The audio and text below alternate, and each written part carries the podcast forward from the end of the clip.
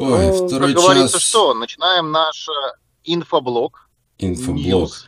Рубрика «Ньюс» 2 месяцев. Что произошло в мире за 2 месяца? Что произошло в мире за 2 месяца, которые мы ничего не писали? Ничего не... Так на самом деле ничего не произошло, кроме как открыли какие-то доп-эффекты галлюциногенных грибов каких-то там страшных. Я помню, вы мне пытались закинуть инфосылку. Галлюциногенов много не бывает. Минздрав предупреждает, грибы опасны для вашего здоровья, только если это не подосиновик или подберезовик с белым грибом. Все остальное это опасно. Но вы же говорили там что-то глазами приятное, да, что ты начинаешь видеть. Мне это очень актуально. Но побочный эффект, он больше полгода, да, 8 месяцев, начинаешь видеть все цвета. Вот так вот. А все грибы, грибы, потусторонний мир. Не, нифига. Оказывается, есть какие-то эффекты.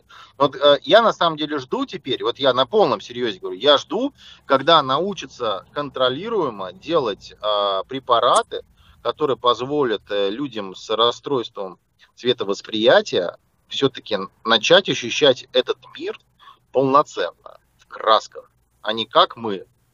Не в черно-белом, конечно, но тоже не очень приятно.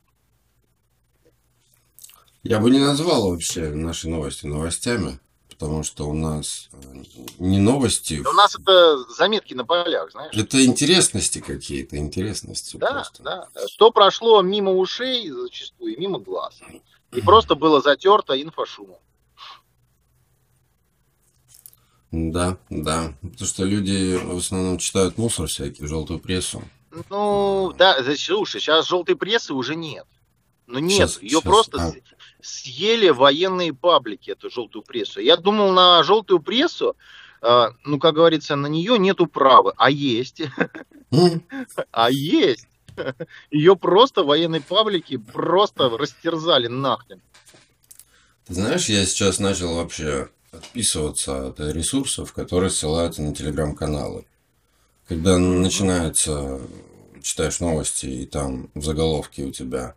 Телеграм-каналы проанализировали или пришли к выводу, или то-то, то-то, то-то, то-то, что-то с телеграм-канала, я нахуй отписываюсь вообще от источника. Потому что это жопа, это шлак. Но вы болезнь это воспринимаете. Ну да. Я не могу прям это вообще даже терпеть. Я более терпимый. Я обычно отписываюсь от телеграм... Все, что сказано в телеграм-паблике, можно делить напополам. А лучше... Не, я даже не хочу это читать, это мусор, зачем засорять себе голову? Да. Я отписываюсь со словами, блядь, какие вы все тут уебаны, и ухожу. Да хайпят, понимаешь, они там все пытаются хайпануть, вот это вот. Ну вот. Да ерундятин, согласен. Ну так что у нас там на полях? Ну давай, на полях. Власти США заявили, что не будут мириться с запретом на использование продукции Micron в Китае. Это просто наглость на грани безумия.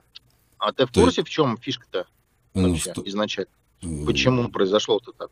А потому что Micron это же американская тема, насколько я помню, да? Американская, да. А китайцы заказывали эти чипы у американцев. К ним пришло пару бракованных нахрен партий, и китайцы говорят, ну, знаете, нас как бы качество не устраивает, поэтому вы уж извините, но мы как бы вот не готовы использовать. А те такие, ага, значит, что? Значит, вы тут это, понимаете ли, нас пытаетесь там по какому-то половому признаку зажать? Не будет такого. И решили развязать очередной срач на эту тему. Они в госсекторе просто не понравилось американские чипы. Да? Да? Ну, потому что они бракованы там какие-то за какими-то дикими историями, и как бы из-за этого вот проблема была. Ну, кто знает, может это брак, может быть это они специально разыграли эту карту, кто его знает. Может быть. Потому что... Не буду спорить. Зачем? Надо поддерживать отечественного производителя. Абсолютно согласен. Ну, просто как американцы на говно и зашли. Ты видел эту тетку, которая выступала? Ну, может, не видел. Но она прям знаешь, лилось говно из нее. С большими струями. Ой, они всегда так делают. Ничего не меняется с годами. Вообще. Вообще. Главное, больше шуму, извернуть все в свою пользу, потом выставить всех идиотами и из этого выкачивать профит. Вот и все. Ничего не меняется. Ну, по большому счету, года идут, а что за 100 лет изменилось? Ничего. Вселенная стабильна.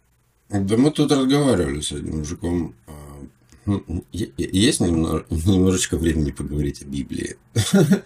В общем, тут... Нет, не хочется. Вы уж извините, сегодня такой прекрасный день, такое волшебное утро у вас. У меня такой прекрасный солнечный вечер. Я смотрю на людей, которые по рекам и каналам фотографируют, ну, прекрасные барышни, возлегли в телогрейках на катере, пытаются фоткаться на ветерке.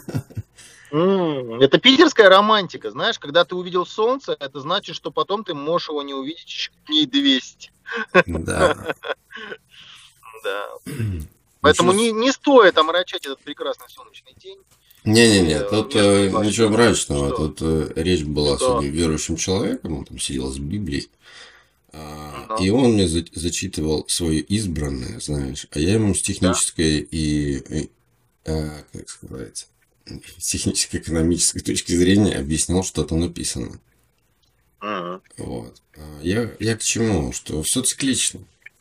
У нас настолько цикличная история и в маленьких оборотиках, и в больших, что в принципе все, что написано, можно выкладывать, подкладывать на каждые буквально там 150 лет, в маленьких странах на каждые 10 лет, с апокалипсисом, со всеми приходами, исходами, потопами. Да, в принципе, по этому поводу, мне кажется, что можно отметить, что ChatGPT, он просто обобщает вот эту всю историю, да, он готов рассмотреть все варианты по психологических поведений, да, там, в зависимости от экономических особенностей, от масштаба там страны. И, в принципе, он правильные вещи будет тебе писать, потому что все приходит, как всегда, на круги своя. А потом проходит время, и потом опять все заново на круг, понимаешь? И вот это вот все идет годами, веками, столетиями, понимаешь, вот это вот все одно и то же. Просто раньше вместо айфона была тяпка и... Береста. И береста, да. А теперь, извините, там другие виды. 12 тысяч лет назад писали на камне вообще. Молодцы. Да. Там твиттер каменный. Стоун. Твиттер-стоун. Твиттер-стоун был, да. Абсолютно верно. Твиттер-стоун. Телеграм-стоун канал. Да. Сейчас уже другое. Ну да, такое. Сейчас просто... научились с камня стирать и камень передавать по воздуху. Раньше, чтобы доставить кому-то твит, надо было метнуть в голову. А теперь нет, теперь надо просто на клавишу нажать, и оно летит. Поэтому, да, все просто по-другому. Ладно, давай следующий. Давай. Ученые предлагают вводить астронавтов в спячку во время дальних полетов при помощи ультразвука. Недавно ученые обнаружили, что можно ультразвуком воздействовать на определенную там часть мозга, и животное, конкретно крысы, рубятся. Они, да, рубятся. Вот. Они все еще делают, так сказать, изучают, но работает как-то там. Так вопрос основной. Метаболизм. Что с метаболизм-то? Ну ты рубанешь. Да, нет. И через 12 часов ты обтакаешься, понимаешь, во сне. Запускается механизм спячки. Какой механизм спячки? Это как у животных, которые в спячку сами по себе уходят. Вот такой же вот этот механизм просто включается, и все. Там охлаждается тело, замедляется все. Насчет проснуться от того, что ты обкакался, я не знаю. Это будут дальше. Это будущее, это будущее. Узнаем, собственно говоря, потом. Побочка всегда есть, что делать. Да. Пирамида в Гизе. Опять новости. Опять. Нашли новый метод, как их дальше изучать. Хотят, короче, сделать. Вернее, есть этот самый, сейчас скажу, бла-бла-бла, мионами. Мионы? Да, то есть это мионы, они же проникают через все, где-то задерживаются, где-то насквозь пролетают. они собираются, собственно говоря, вот этой технологией просканировать все пирамиды. Он там миллионный телескоп, он у них уже есть, но они хотят... Такое ощущение, что тебя заживало. Да. Так что вот будут новые пустоты открывать в пирамиде, изучать. Но на это потребуется 2-3 года, собственно говоря. Я думал, ты скажешь 2-3 миллиарда. Это конечно, без этого никак. Это на этом деньги хорошие. Без 2-3 миллиардов не получится тебе миллион добыть. Да. Ну, дай бог миллионы добудутся. А с другой стороны, а что вы еще хотите узнать? Мне кажется, уже в принципе много чего уже и так известно. Да ничего не известно на самом деле. Что касается пирамид, это же тоже такая тема не новая. А рассматривать его с точки зрения, вот ты ученый, ты приходишь к пирамиде, и там везде написано «не входить, опасная зона». Да? Потом, это тебя убьет. И у нас ученые такие, что они интерпретируют, что ну пиздец, сейчас бог смерти ко мне какой-то придет, там, знаешь. А на самом деле... Вот, скоробей тьмы. Вот смотри, давай там, не знаю, забудем про Чернобыль на там, пару тысяч лет. Ну, просто забили и все. Ну, там все, опасная зона. Там везде написано опасная зона. Приходят-то люди, которые, знаешь, мы вымерли. Приходят-то люди какие-то, например, и видят, тут написано «опасная зона», там опасно, сюда не входи, здесь тебя убьют, тут тебя съест. И они такие говорят: ну, наверное, это религиозные долбоебы были до нас. Давайте потусим здесь. Ну, давайте. То есть, возможно, что вопрос, но он простой на самом деле, просто решать. Может быть, это какая-то была... энергетическая там вышка, знаешь, какая-нибудь там технология, просто какая-нибудь там электрическая. Силы. Да, что-то такое, что просто ебнуло. Напряжение. Или просто опасная территория была. Те же там захоронения же, куча народу в одном месте, например. Или, например... Может быть, да, там связано с бактериями, вот со всеми. Все что угодно может быть. Вирусными заболеваниями там, что могло быть подхвачено там через трупные какие-то эти истории.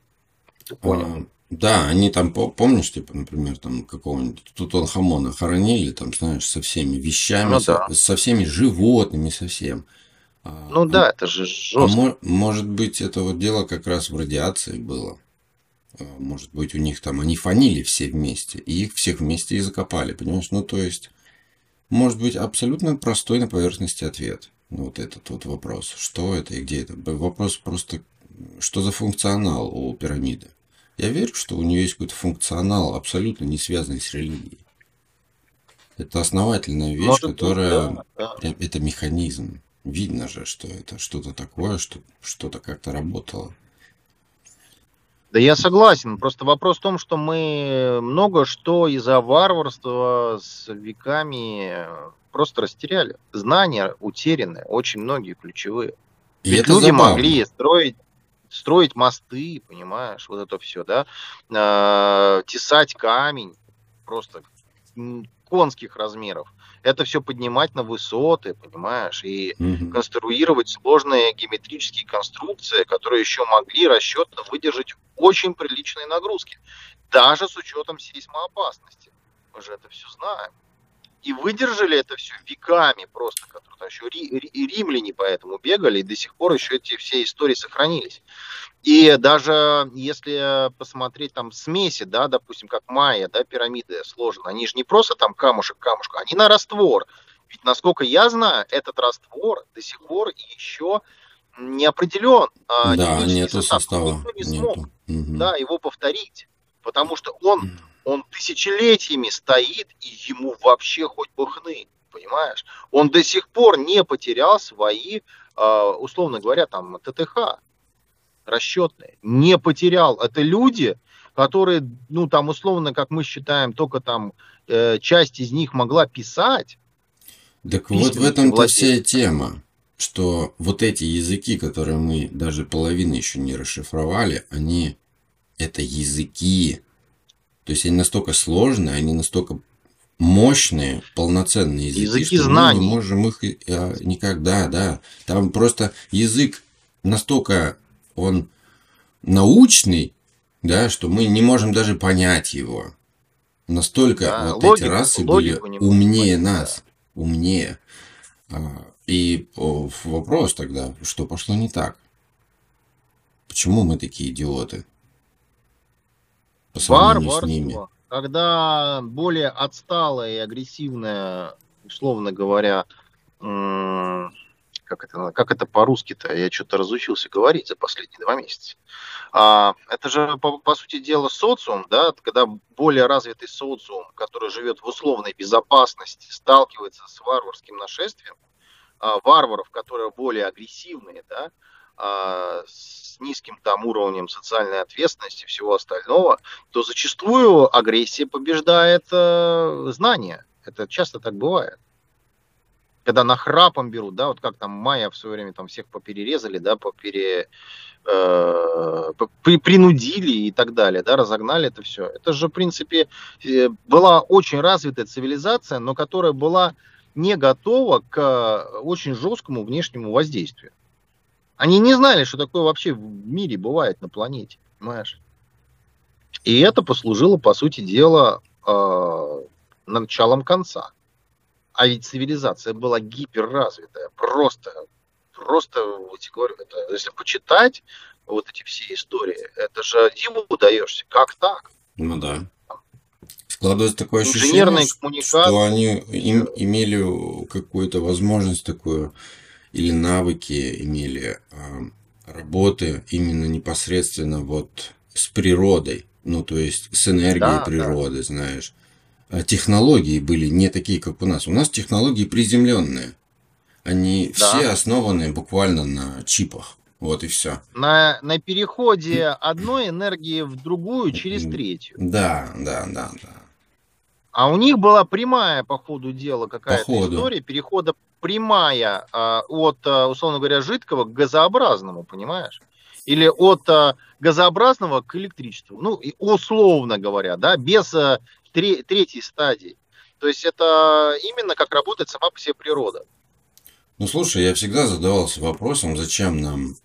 Мы живем в большом магнитном полюсе, таком, знаешь, в 2 полюсах, ну, в магнитном потоке, да? И мы им никак не пользуемся. У нас есть большая катушка под названием. Мы на ней живем. На которой она постоянно генерирует. Да. Это же все. У нас есть электроволны, планета Земля, магнитные волны. Да, которые генерируют. Да, и мы никак не пользуемся этим. Для того, мы все делаем в миниатюре. Мы пользуемся только с точки зрения навигации. Вот с точки зрения навигации мы пользуемся. Но мы считаем, что это устаревший метод навигации по электромагнитному компасу Земли. Потому что магнитный компас, магнитное поле имеет свойство перемещаться. Да, оно, условно говоря, дрейфует. Вот. И четко привязываться к электромагнитному курсу никогда нельзя. Существуют специальные поправки, да, потому что есть там коэффициент миграции этого полюса, это поправочный коэффициент, который дается. Соответственно, даже номера полос на взлетно-посадочной номера взлетно-посадочных полос со временем меняются, потому что, насколько я помню, там идет курс электромагнитный, а поскольку курс смещается, и цифра на поле смещается. То есть был курс 23, полоса 23 правая, к примеру. Прошло там, условно говоря, 5 лет или 10 лет, ну я условно говорю, и этот курс стал не 23, а 24. И они закрашивают цифру 23 и рисуют 24. Понимаешь? Вот, и все, что касается электромагнитных историй, да, по навигации, это признано как бы менее точной историей. Вот, как только появилась, соответственно, система там GPS-позиционирования, там, GLONASS и прочее, спутниковая навигация. Потому что она всегда дает одинаковую точку на Земле, что, в принципе, понятное дело, удобнее. Но коснись еще со спутниками, гипер какой-нибудь всплеск на Солнце, все сгорает, и к чему мы приходим? Да. А мы приходим к тому же, чем пользовались еще древние мореходы. Которые чем пользовались еще птицы. Кстати, да, чем до сих пор пользуются птицы. И все у них хорошо, понимаешь. А ведь сколько проходит там эти бедные утки, да, которые летят... Ну, условно говоря, утки, да, там, ну, ласточки, которые летают из да, ласточки, да, которые на экваторе, условно говоря, зимуют, а потом летят на север, там, те же самые там 12 тысяч километров, да, для того, чтобы лето провести в местах, где много еды, для того, чтобы прокормить свое потомство. Ведь и они не сбиваются с курса. Ну, они да. летят строго туда, куда знают. Ты можешь уйти пешком за 10 тысяч километров от дома, выкинуть нахрен все гаджеты, сказать, мне ничего не надо, я знаю, где у меня дом? Конечно, могу. У меня дом везде. Ну, памку на одежде, да, ты будешь? Человек мира. Я могу выйти идти куда угодно. Да, да, ты будешь идти у других гомосапиенсов спрашивать, вы не подскажете, где? А прикинь, их нету, потому что все гомосапиенсы одновременно летят куда-то. Это такой, парни, вы не в курсе, вы куда идете? А мы как бы вот на север. Лето ж наступает скоро. Мы на север идем. А где север? Да хрен его знает. Туда, наверное. Ну, пойдем туда. И в Арктику пришли такие, как бы, бля. Ну, а вот они не ошибаются. Ну, то есть, бывает там сбои, да, было пару раз зафиксировано, что птицы прилетали не туда. Но за последние 15 лет я, по-моему, 2 статьи напарывался такое, что там птицы до югов не долетели и где-то там в Германии купались, короче, в прудах. Но это единица. Ну, да. А все остальное время птицы идеально пользуются этой историей. Мало того, что они пользуются прекрасно электромагнитным компасом в голове, условно говоря, они еще идеально пользуются инфраструктурой, которую создал человек. Потому что уже научно доказано, что перелетные птицы для того, чтобы сократить маршрут, они используют в качестве навигации дороги. Mm-hmm. Я когда эту статью увидел, я охренел, думаю, что действительно, говорит, да. Автор пишет, что действительно провели... Короче, они GPS-треки закинули на птиц, а потом посмотрели, как летят. Uh-huh. Вот, на перелетах.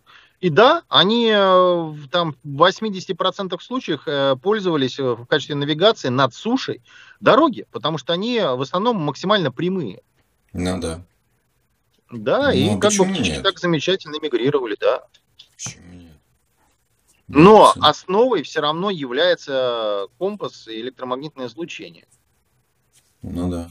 А мы этим не пользуемся. Поэтому там взять, если навигация, если взять народы, которые там, да, этносы и прочее, что были там давно-давно-давно до нас, у них были какие-то определенные знания, которые мы не смогли от них перенять, потому что эти народы были истреблены. Да, так просто или иначе, просто исчезли. Да. Интересно, что там за знания были? Хорошие знания, мощные. Ну. О природе. Да, так и есть. Как пользоваться природой, чтобы ее не убивать. Вот, наверное, вот как-то так было. Но чтобы не убивать природу, нужно быть с ней в гармонии. То есть, когда ты даешь природе столько же, сколько ты от нее забираешь. Тогда баланс. С другой стороны, вопрос, куда они все делись. Может быть, это как раз эта энергия безграничная, природная, или возможность ее использовать, или открытие их, и свели их как раз туда, что они просто все повымирали, исчезли, облучились, там я не знаю, что случилось.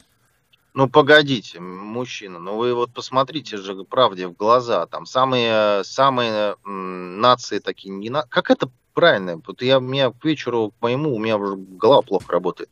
Цивилизация. Цивилизация, не нация, созвучно. Да. Цивилизация. Цивилизация. Так вот, смотри, вернемся к нашим баранам. Цивилизация майя, это была замкнутая инфраструктура, замкнутая цивилизация, которая, в принципе, не общалась с другими цивилизациями. Может быть, они были замкнуты. Была. Возможно, это так, но они были закрыты в определенной территории. Да, поэтому они развивались автономно, они сами изучали законы природы.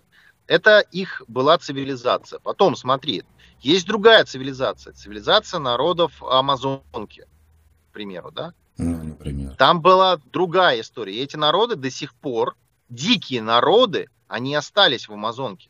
Те, ну которые да, есть дикие, закрыты. До сих пор, да. Есть до сих пор. Это прекрасно, что люди в 21 веке есть, которые до сих пор живут в гармонии с природой и пытаются максимум отстраниться от того, что происходит вокруг. Я, честно говоря, не знаю, как они ковид пережили.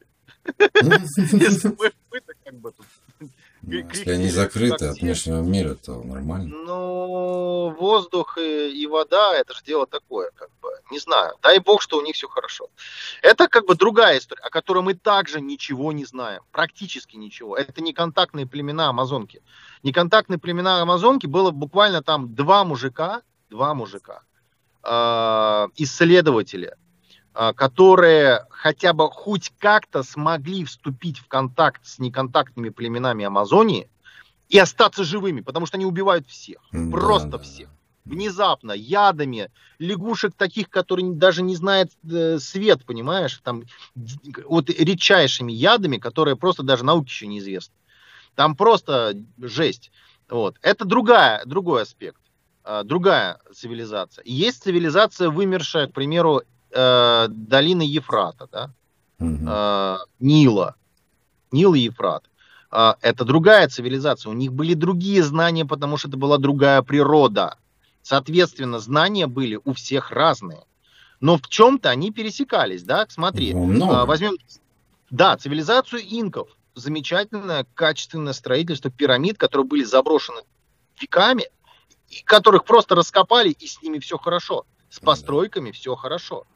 И есть цивилизация, к примеру, тут же смотрим на Египет, пирамиды, которые стоят до сих пор. Они стоят до сих пор. Пирамид много где. В Китае есть очень много пирамид. Просто Китай закрыт и не дают изучать. А так их много. Масштабность. Да. Я просто с точки зрения масштаба, да, и то пересекается. Но знания были, скорее всего, разные.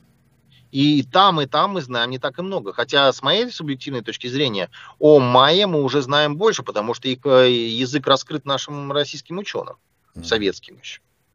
И язык живой, потому что его смогли даже озвучить. Он вообще гений. Я не помню его фамилии, но я думаю, что многие меня поправят и поймут, о ком я. Но это гениальный человек, который из Питера, да, никогда не был на территории, да, где жили раньше инки, майя.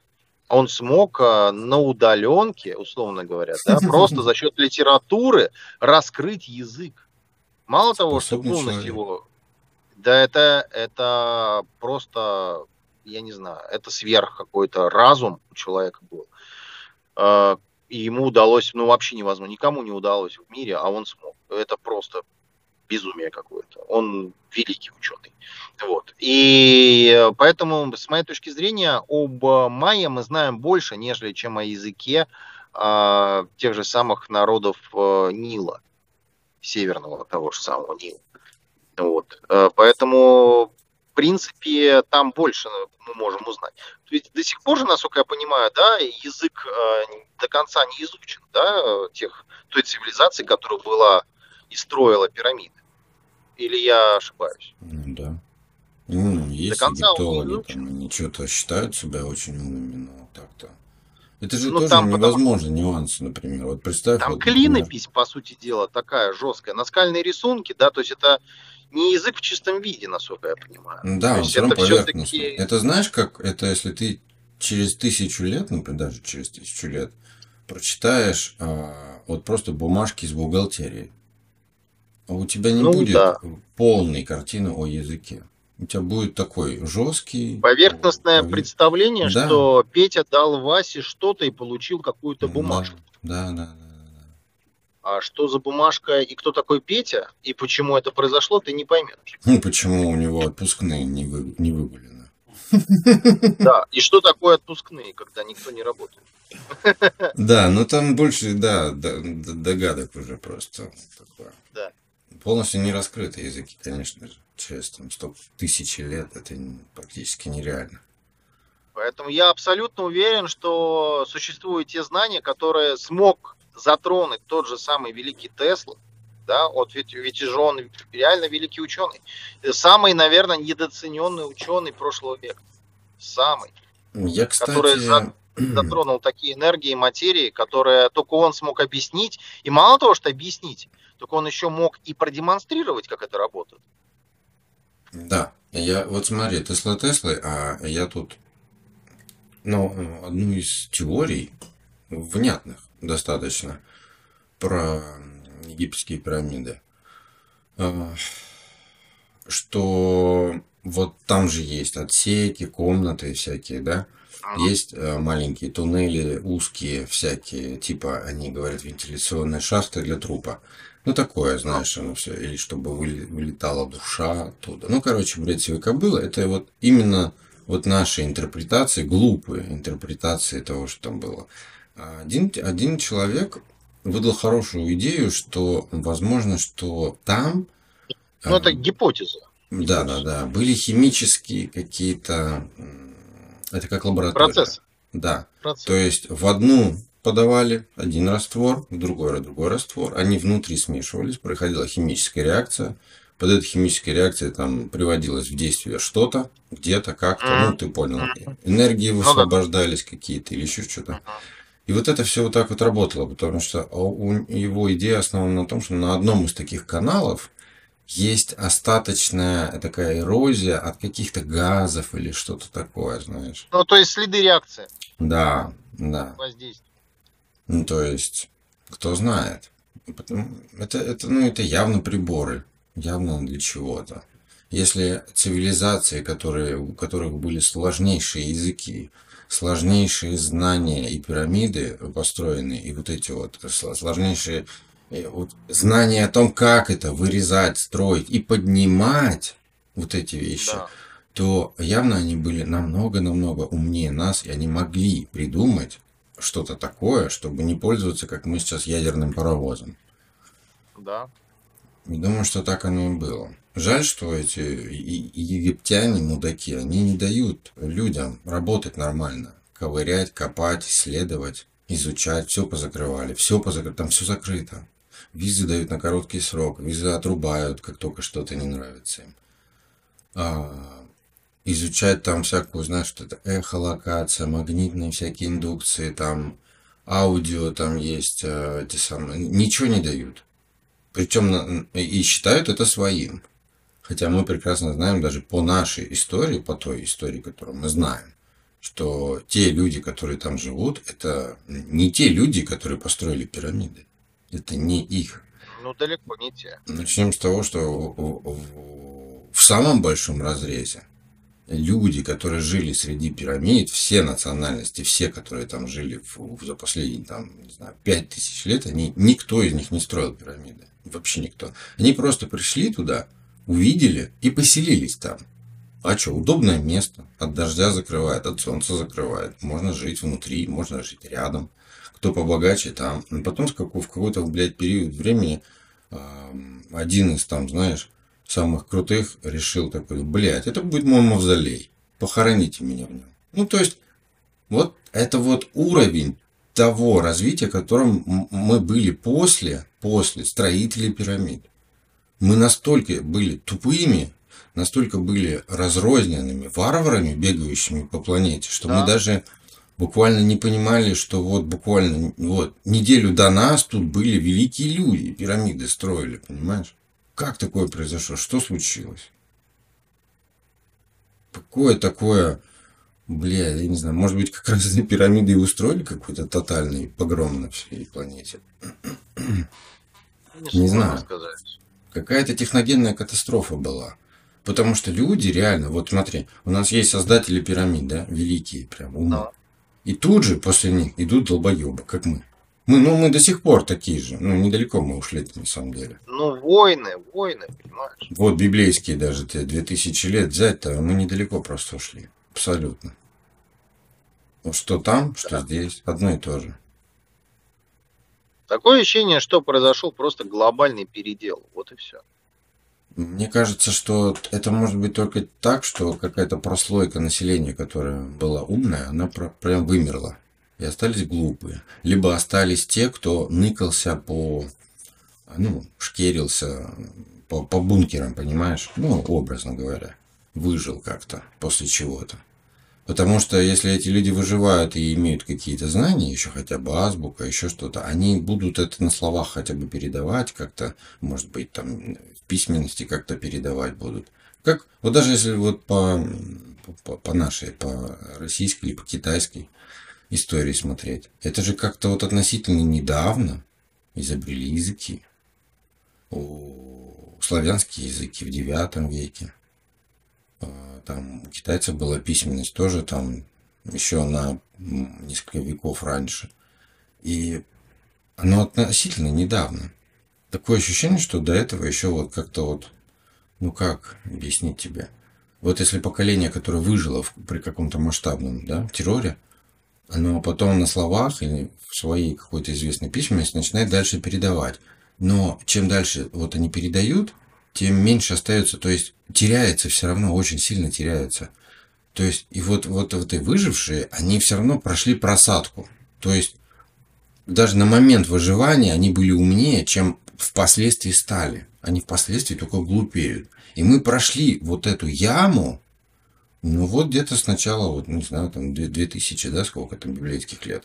Мы прошли эту яму, когда мы вообще полностью оглупели, и пока не пришли к тому, чтобы заново опять мне кажется, открывать слово языки, возрождение – это максимально подходящая история, да, к уровню знаний, возрождения. Да. Когда стали открывать старые, хоть какие-то фолианты, понимаешь, где были знания. Когда их стали, наконец-таки, анализировать, понимаешь, собирать то, что люди до этого, там, сотни лет тому назад, уже открыли. Учиться заново это использовать.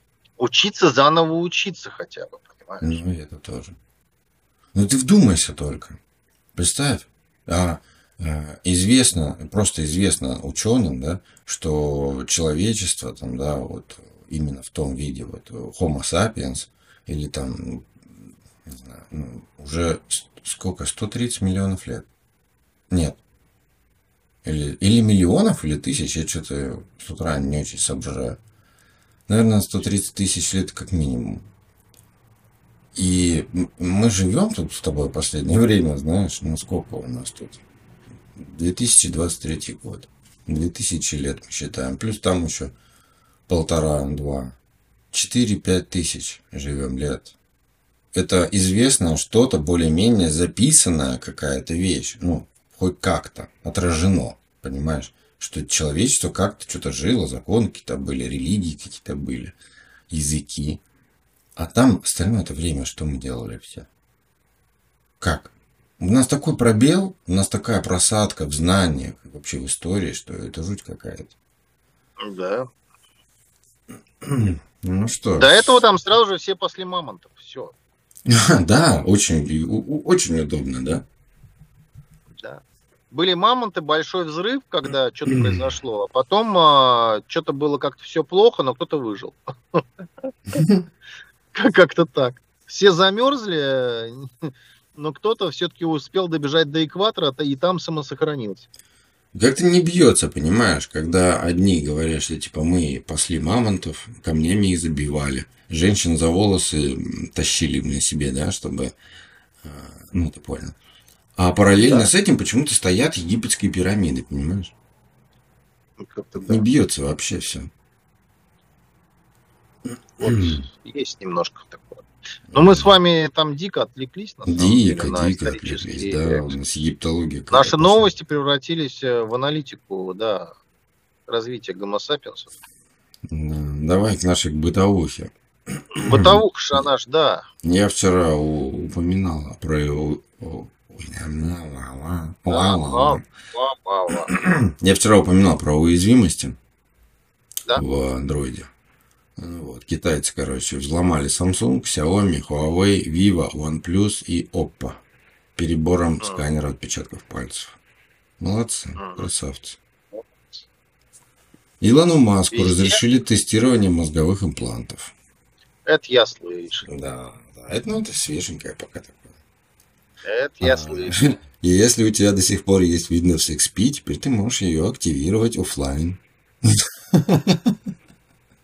Да ладно, я думал, что это еще в конце нулевых на 4PDA научились делать. Ну, теперь-то у нас есть искусственный интеллект, который подобрал все, что нужно подбирать. Да, да, причем там что-то 8 ключей, и 10 сгенерировано, 6 подошло. Да, типа того. Смысл в том, что я не понимал даже, когда XP была, даже зачем ей пользоваться. Она мне никогда не нравилась. Это была убогая абсолютно система, неюзабельная. Я тебе больше хочу сказать, что до сих пор на XP работают замечательные станки, потому что XP, она как, наверное, автомат Калашникова, безотказная. Неправда. Она тупая. Очень даже отказная. Не знаю, ну, может быть и отказная, но не такая ресурсотребовательная. Понимаешь? На XP до сих пор все работает.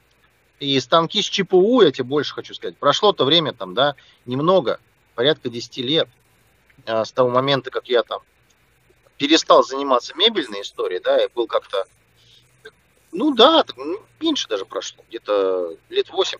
Но тогда еще мы покупали станок Beaver Victor, китайский, новый.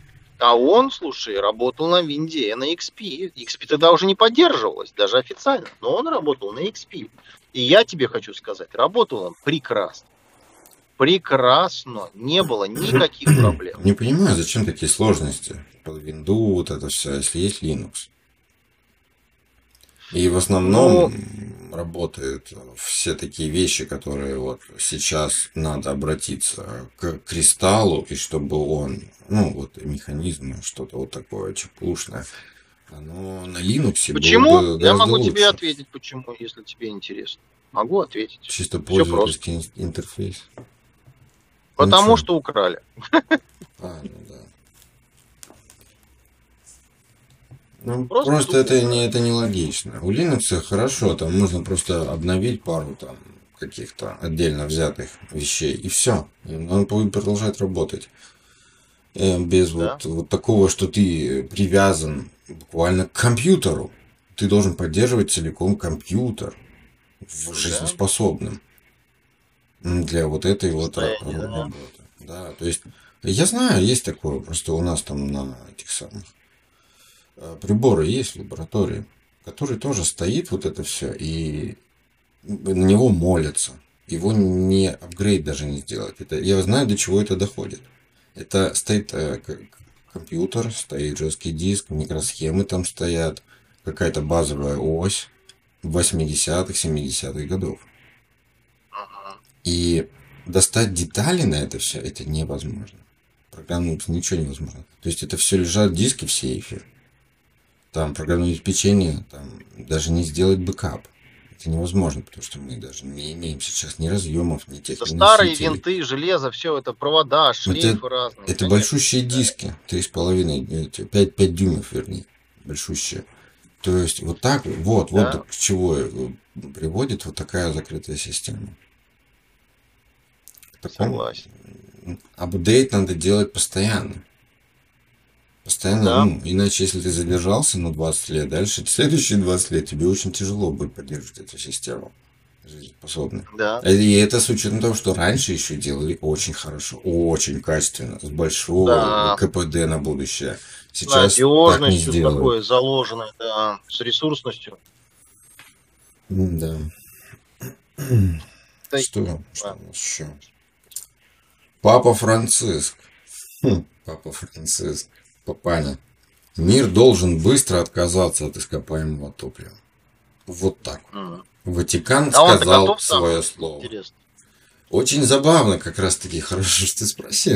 Очень забавно это слышать от мудака, который имеет город, который зарабатывает исключительно на религии. На том, что за вход, грубо говоря, надо заплатить. Ватикан со всего деньги дерет. Я бы не стал бы называть его мудаком. Это ну, как бы, мне не нравится это дело. Ну, они зарабатывают исключительно на том, что туда приходят религиозные деятели и там оставляют деньги. Понимаешь? Мы с тобой как-то эту тему вообще отдельно давно-давно, но мы с тобой затрагивали и обсуждали. Это разговор длинный, муторный, и потом нас тут это анафеме подвергнут. Но это как бы хрен с ним. Здесь вопрос-то в другом, в том, что он также получает ресурсы для поддержания, условно говоря, Ватикана, из ископаемых источников. Да. Он что, на ветрогенераторах сидит? Не верю. На энергии солнца? Да не верю. Да у них даже территории такой нет. Вот в чем дело. Абсолютно. Абсолютно верно. Поэтому это, я же тебе говорю, мудак. Мы сможем перейти на какие-то альтернативные источники энергии, когда у них будет КПД хотя бы 85–90%. Ну да. А чтобы это понять, нужно, как говорится, быть в гармонии с природой. Да. Тогда ты поймешь. Вот, поэтому а чтобы быть в гармонии с природой, нужно изучать пирамиды и все остальное. И вообще послушать о том, о чем Тесла говорил, максимально изучить. Потому что у него было, конечно, просто космические истории. Ну, передача энергии на расстоянии без проводников и прочее, прочее, прочее. А это все законы природы, которые он досконально изучил. Великий был человек. Ну что, мы живем в мире, где все засекречено. Тоже верно. Все, патенты засекречены. Пока у нас замечательно у всех, я имею в виду про людей на планете, выходит только одно, к сожалению. Это изобретать оружие, которое максимально эффективно уничтожает других людей. Все. Ну, да. Больше мы не продвинулись за последние 100 лет, условно, никуда. Просто никуда. У нас первично всегда и везде это что? Это оборонка, условно говоря. Да? Ну да. К сожалению, оно вот так всегда. Потому что мы все разные. Вот в чем проблема. Да. И потому что вот даже сейчас, даже взять, возьми Россию сейчас, в этот год, чем объединили опять людей? Религией и национальностью. Вы русские, вы с Богом. И пиздец. И все повелись. Опять сработало. Опять сработало. Ты не представляешь, что творится. На самом деле. Как люди начинают думать. Они вот в это все начинают. Это как, и для них это теперь вот Библия, понимаешь? Это для них вот все. Ну, во все времена такие люди были. Есть люди, которые думают, а есть люди, которые мнимые, понимаешь? Не в этом дело. Дело в том, что опять объединили все под конфессию, блядь, одной религии, опять национальность. И что делает это? Это делает то, что если ты националистом становишься, ты все остальные нации как бы пренебрегаешь ими. Начинаешь их ненавидеть, не любить, считать дерьмом, понимаешь? Даже религия позволяет тебе считать дерьмом людей, которые не религиозны. Или другой религии. Понимаешь? Проблема. Мы сами создаем себе проблемы. Да, именно что. И потом мы начинаем биться друг с другом. Кто, блядь, и более тут прав? У кого Бог самый крутой? Ну вот. Вот тебе и ответ. Вот почему воюем.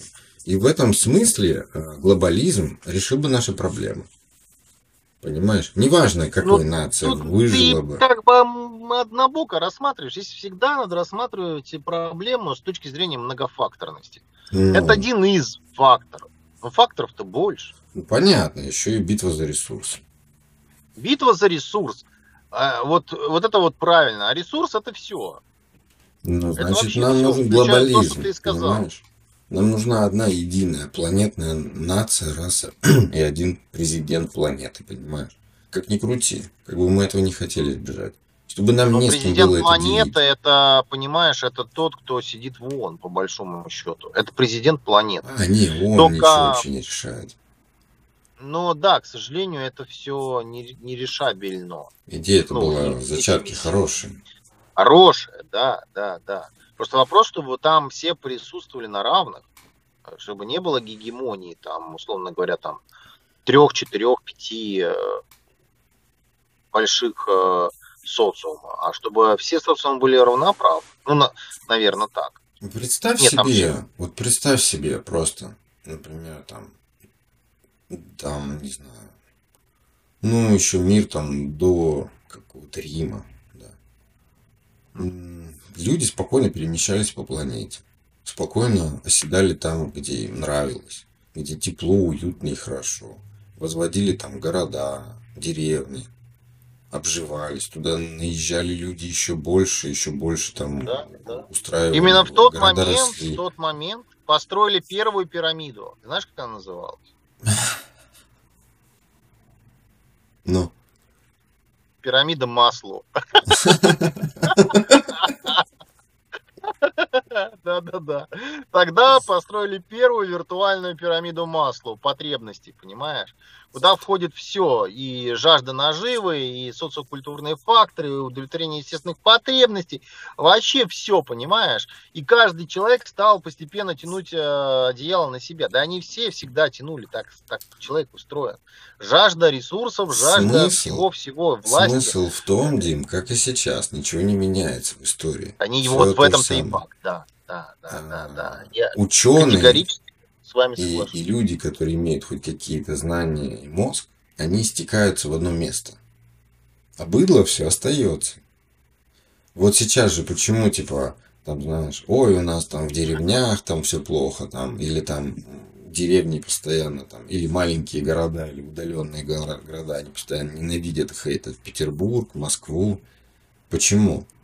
Потому что они глупые остаются. Им не хватает мозгов, ни ресурсов. А если не хватает мозгов, значит и ресурсов, чтобы взять, сесть в самолет, куда-то полететь.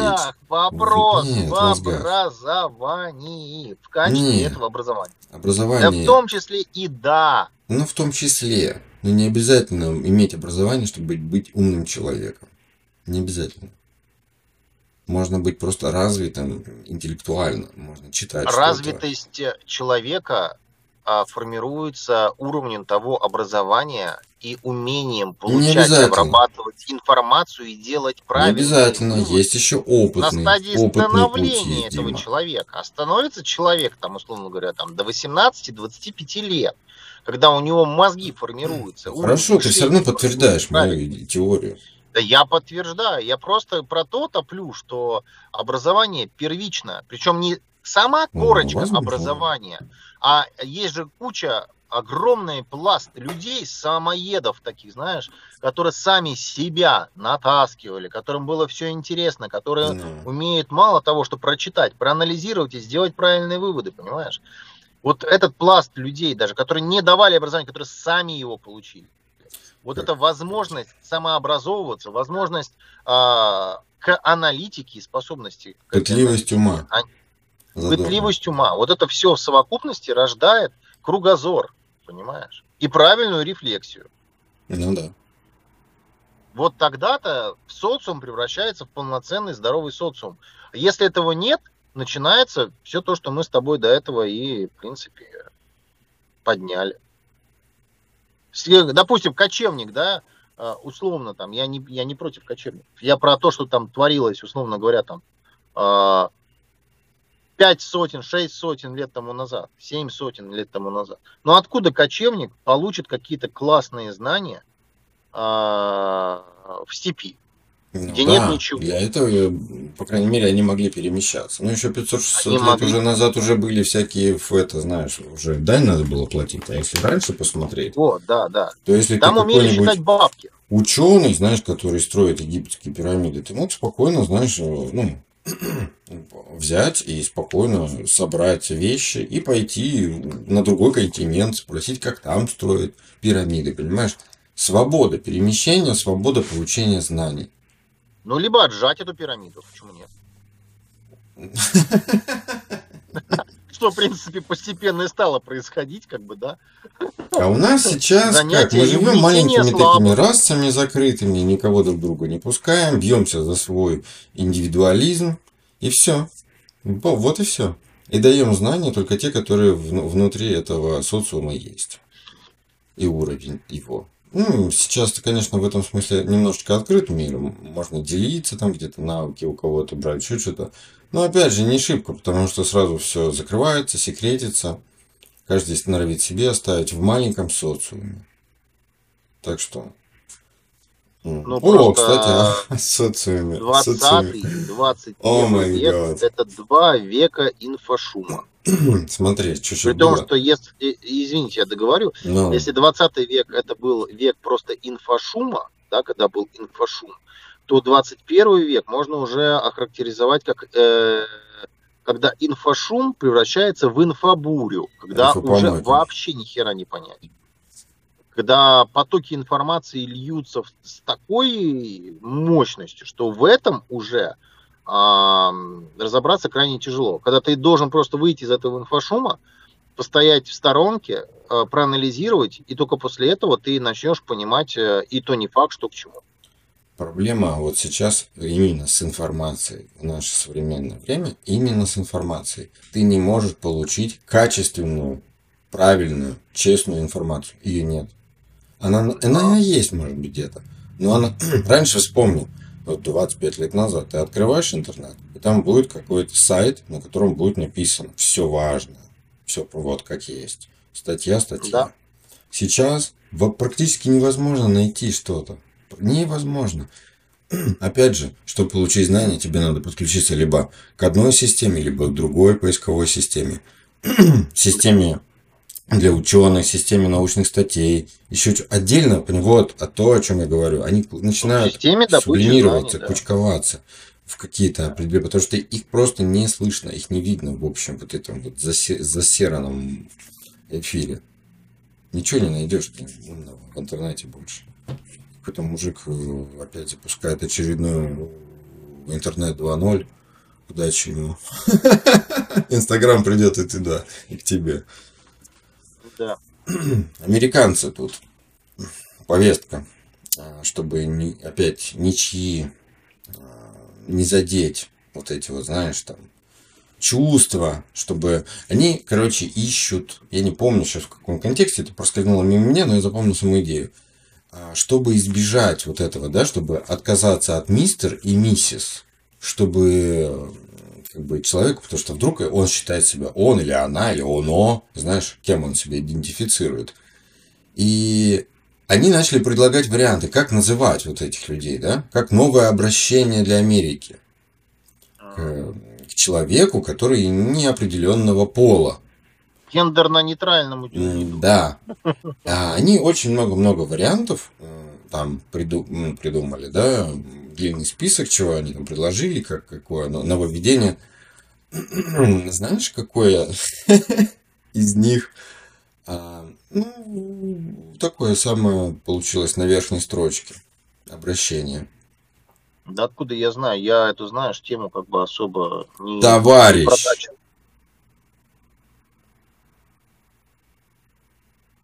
Более. Ты представляешь, какова ирония, если в Америке все будут друг друга называть товарищами? Это, блин, мой мозг это не сможет переварить. Ну, вы меня сейчас прям обухом по голове. Товарищ. Это вот эти вот люди, которые хотят, чтобы их называли нейтрально, жить, да, нейтрально, да. Они идут на то, чтобы, в принципе, они не против, что они будут товарищами. Комрад Симпсон, Комрад Дженсон. Нормальное обращение. Их нисколько не смущает то, что они... Эти люди боролись с Советским Союзом. Да, они, блядь, 100 лет гнобят людей, которые себя так нормально называли, нормально себя чувствовали. А их теперь это нисколько не смущает. Они забывают историю буквально вчерашнюю.